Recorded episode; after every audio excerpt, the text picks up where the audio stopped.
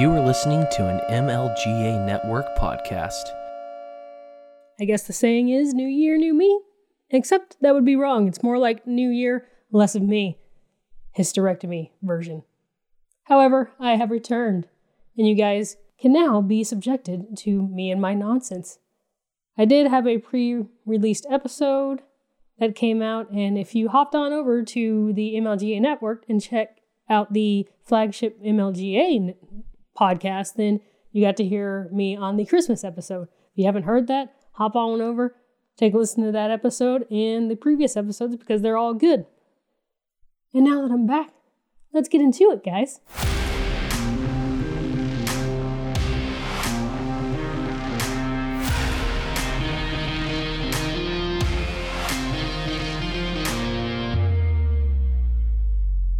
Welcome to Lesbertarian, only place for liberty loving muff divers and muff diving enthusiasts. Join us this week as we tear apart the political binary and take a look at issues through the lens of non aggression and reason.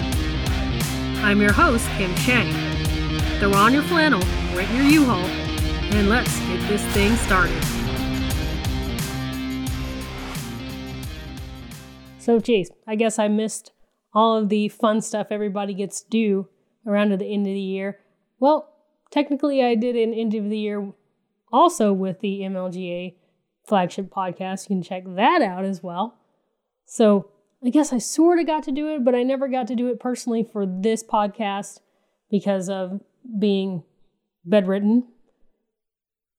What I see for this podcast, even though I do a good portion of joking what I see for this podcast is something that I've always done with pretty much everything I do in life. If I want to educate someone or share something that I find special with them, is just using this podcast as a tool to reach out not just to people that agree with everything that I say or might disagree with some things I say, because let's be real, not all of us are 100% correct about everything on the planet even though I'd like to say I'm 99.99% correct about pretty much everything, which is definitely overstating it, but whatever. But I like to use this as a tool to reach people who understand liberty and don't understand liberty, and especially to the LGBT community. I know I'm restating some of the things I've said before, but this year, hopefully, since this podcast is now on episode 12, maybe finding my footing here in the podcast world in the Liberty land, since there are a gazillion Liberty podcasts. With this podcast, I want to bring more and more people over from the left and even the right, because yes, I know there are conservative gays, conservative trans people, conservative bisexual people. There, not everybody that's in the LGBT community is on the left or is even politically minded. I probably have more in common with people who don't waste as much time with politics. So that is what I like using this podcast for. It's not just to talk at you and just to have an echo chamber of people giving comments, sending emails, just telling me, "Yes, I agree with that." That's that's nice to have a bunch of people that agree with me, but that's not always been my goal. It rarely ever is the goal. I want to bring more people on. That's why I fashioned this podcast as a kind of a teaching tool and also the fact of just being conversational because I want to reach lots of people. I want to be able to have listeners that have gay and lesbian and trans friends that say, hey, maybe they won't listen to me because they don't, you know, maybe you aren't part of the community or maybe you are and you just aren't very good with explaining things. Well, I want to be able to pop into somebody's ears, talk to them conversationally, and hopefully teach them something or have them hear something that I say that will impact them, that'll lead them to liberty. So that's where I'm going with it this this year, this 2020, is with this podcast to see where that idea takes us. I'm not sure if it's going to be a good one, but from the basis of Newborn Libertarian, one of the podcasts I did before, a lot of that was teaching. I'm very much a person who likes to teach using conversational tools and making things short and simple. That's why my podcasts are rarely a gazillion minutes long because really, do you really want to listen to me talk that long? If you do, you're crazy. I don't want to listen to myself talk that long. I just want to be able to talk to other people, educate them, and people who agree with it and already understand it, well, I want to be able to just update you on the news and kind of give us some common ground. It's nice to listen to people that believe the same thing, understand the same things, or at least challenges you when it comes to opinions that I have that differ from yours. So I hope you are on board with me for that.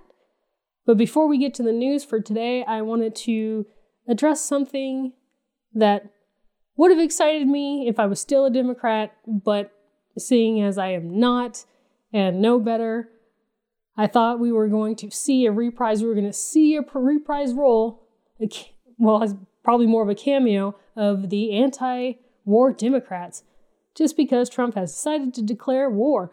And I just don't understand why we just keep declaring wars everywhere and we just don't stop the previous war before we start a new one. It's fantastic.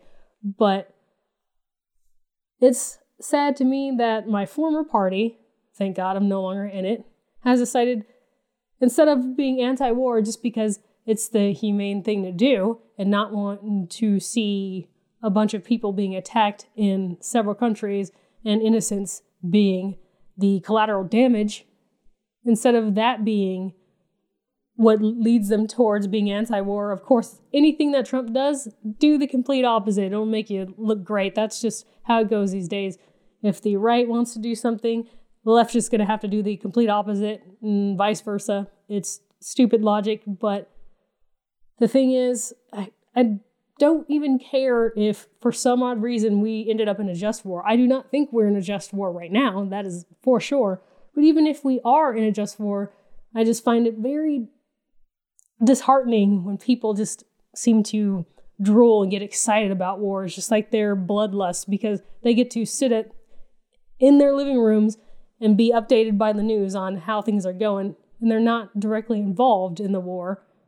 And of course, we don't have a draft going on, but that brings up people who are scared of their kids turning 18. The reality is sort of touching some people in their thoughts, but a lot of the time everybody's just thinking, "Yeah, war. It's a just war. Our president called for it. We should we should celebrate everything." It, it's it's the smart move. Let's not question our overlords, which is stupid. You need to be able to understand what a just war is. I don't think the U.S. knows what a just war is and hasn't known what a just war is for a very long time, and that's why I'm not excited about it. And I can guarantee you that the Democrats aren't anti war for the same reasons that I just stated. It's more so we have to oppose Trump. It makes us look better. And if there are people upset about this war, well, we want to those people to glom onto the Democrats. So, hey, anti war again, even though they know damn well that they will vote for whatever blank check spending possible for the military and all the crazy wars that they're having. And they don't really care if it's passed through the Congress or or not. These are some bloodthirsty people that see money and don't really care about human lives. And that sounds crass and gross, but that's definitely the truth if you're looking at it. If you are trying to dig deeper, you can see that it's never been about lives and just defending our country. It's a lot of land grabbing, being up in other countries, having bases there, and people wanting to have our troops out of their countries, which it's not a surprise. I wouldn't want the American presence in my country either, with the fact that they're always in everybody else's countries. But I bet you if they tried doing that and everybody tried to have bases all over the US, we would have a fit. That should tell you something there. But enough of that rant. We'll get to the news. I just want to say that the anti war Democratic left still does not exist. Don't let them fool you. 67 year old former film producer Harvey Weinstein faces charges that he raped a woman in a Manhattan hotel room in 2013 and performed a forcible sex act on another woman in 2006. This Monday, there was activity in the courtroom that was procedural because the jury selection is going to be on Tuesday. This high stakes trial, according to the article for, from ABC, high stakes trial could decide Weinstein's fate. If he is convicted of the most serious charges, two counts of felony predatory sexual assault, he could go to prison for life. And we know Gwyneth Paltrow and people like Rose McGowan have been railing against this man for a while, and we're still a little wary that anything will happen, but it's a good thing this is still in the news, and hopefully we'll actually see some justice. It's getting really hard to have faith in any sort of justice being done when it comes to these powerful people in Hollywood and politics, and vice versa, basically the same thing. Hollywood and politics, anyway. But hopefully, we see this disgusting human being brought to justice and the disgusting human beings that operated in Jeffrey Epstein's scandal. We want to see those people come to justice too. The third largest denomination, United Methodist Church, has 16 bishops that have offered up, offered up a plan that will split the church and its funds into two different sections in a four year period. The divide, it says, the article, will create two new denominations a traditionalist group, which will still oppose any acceptance of queer people, and a more progressive branch set to begin ordaining and marrying LGBTQ people. And of course, this rift came about because of the fact that, as traditionalists, the Methodist Church didn't want to marry LGBTQ people. Okay, I can probably hear two sides of this already. I've been on both sides of this as a Christian and as somebody in the LGBTQ community. And I know a lot of people were saying, is this truly acceptance because we're still going to be sectioned off from some another group? Unfortunately, that's how it's just going to go in this situation. They're not going to be accepting of gay people because of religious beliefs and biblical beliefs. So trying to force any change in that is not going to make any sense. If you're trying to make somebody change their entire belief system, unless it harms you, unless they come into your house and forcibly attack you with the Bible and just rub it all over your face and say, you cannot be gay, you cannot be gay, and start like cutting you with the pages, then yeah, of course, that's going to be a problem. I don't want any of that mess. But if they're not harming you, whether they accept your lifestyle or not, um, hopefully they're loving to you, they may not accept you. Well, that's just how it's going to go and they may accept you as a as a person that's created by God, at least we can have that step. If they can if we can treat each other like human beings, that's the step. That's what Christ is looking for, for us to love each other, whether we agree with the lifestyles of other people or not. The first thing Christ is looking for is for us to love people, not for people to judge others and then try to force views on people after judging them. It's like they're forceful judging. It's not just a, oh, I don't think that's something that Christ would like. And they move to, I don't think that's something Christ would like. So I'm going to shove my viewpoint down your throat and treat you like trash. And the other way around, of course, is, you know, you have this viewpoint that I think is narrow minded. So I'm going to force my viewpoint down your throat and make you change everything. That's just not how it's going to be. There's not going to ever be a human being that agrees with everything across the board. There's going to be people that believe something we might think is just some old school traditional boring stuff, or we might actually like the traditional stuff and know why it's a tradition in the first place, or some things that are just traditions because they've just always been there sometimes need to be changed, but this whole trying to force some sort of unity into one place between gays and Christians just isn't going to work if these people are traditionally minded. And I've been to Methodist churches, yeah, very traditionally minded. So that's just not going to happen. The fact that they're even making a another denomination might be alarming, I, I would say, probably to Christians who don't believe in anything LGBTQ and thinks it's a sin. At the same time, it's also not going to be seeping into your denomination so, what do you do? I'd say I'm glad that there are people that still want to worship Christ. And whether you think, well, they're, maybe they're not real Christians because if they were real Christians, they wouldn't do this. The thing is, I want people seeking Christ. That's what that's how, that's what I'd like as a Christian. And to the non-Christians, well, I'm not forcing you to like Christ at all. So don't. That's how it goes. Stop forcing people. As long as we don't force people, and hey, I just want us to love each other. And if we're going through that goal, and if that's what they're teaching at these churches, to love people and not force ourselves on people, but to love them the way Christ loved the church, then fantastic. Let's get to that. Amen. And in news that you didn't really care about, but we're going to talk about anyway, Lizzo is quitting Twitter. And who is Lizzo, you might ask? Let's see. Well, she's an American singer, and here we go. We have some lyrics from one of her songs called Truth Hurts. Why men great till they gotta be great? Woo. I just took a DNA test. Turns out I'm 100% that bitch. Even I'm, when I'm crying crazy, yeah, I got boy problems. That's the human in me. Bling bling, then I solved them. That's the goodness in me. You coulda had a bad bitch, non committal, help you with your career just a little. You're posed to hold me down but you're holding me back. And that's the sound of me not calling you back. Sorry, I had to read it like that because it's much more funny. But whatever, I don't know. I don't listen to this woman. But we will go through the four reasons that Lizzo has decided to quit Twitter. Number one, a fat shaming doctor said she was only popular because of America's obesity e- epidemic. Okay, so a Dr. Boyce in 2019 wrote to Lizzo, or about Lizzo, I guess, Lizzo popular is because there is an obesity epidemic in America. Rather than encouraging people to do better, we are simply lying to them and telling them that they are just fine the way they are. Well, the truth is, if you are comfortable being obese and you're cool with that, then that's fine. Probably is going to be unhealthy for you in the long run, just as being extremely, extremely skinny could be a problem. We're talking sickly skinny. That could be a problem. There are certain things in your body that could possibly slow down other health complications. Look, I'm not a healthcare professional. I only worked at a med school as an IT person. You can look that up, but anybody can tell you that it's probably unhealthy to be on the extreme ends of any of the weight scale.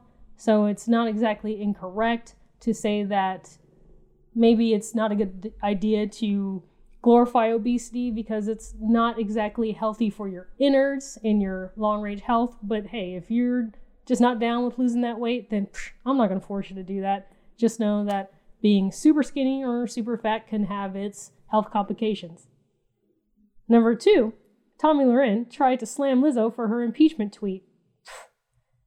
Guess when Donald Trump was formally impeached by the U.S. House in December 2019. Lizzo retweeted a message that said impeachment using the peach emoji along with the comment, This aged well.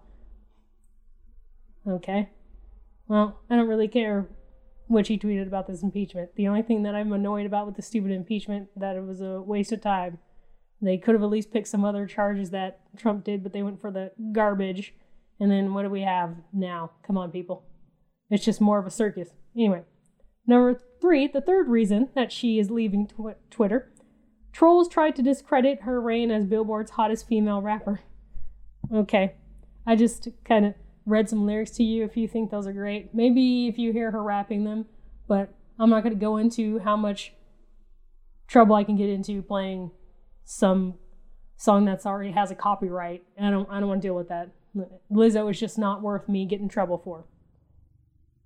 And lastly, reason number four why she's leaving Twitter Lizzo gets schooled for publicly blasting a food delivery person. In September 2019, Lizzo accused her Postmates delivery person of stealing her food in a now deleted tweet, which read, Hey, at Postmates, this girl Tiffany W stole my food. She lucky I don't fight no mo.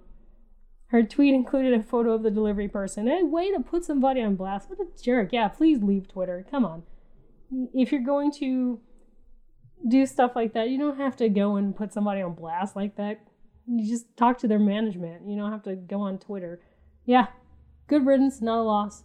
And that's the end of this episode because unfortunately, having your entire pelvic floor screwed with causes issues and makes me not exactly in my tip top shape form, but that's okay. Give it a couple weeks and we'll be back. So if I start rambling about stupid things or say something really awkward, I'm just going to blame it on the pain meds.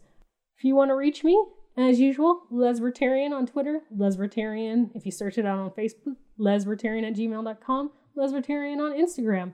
And of course, check out the MLGA network. Check out all of our podcasts. Trust me, you'll love all of them. And until next time, love one another.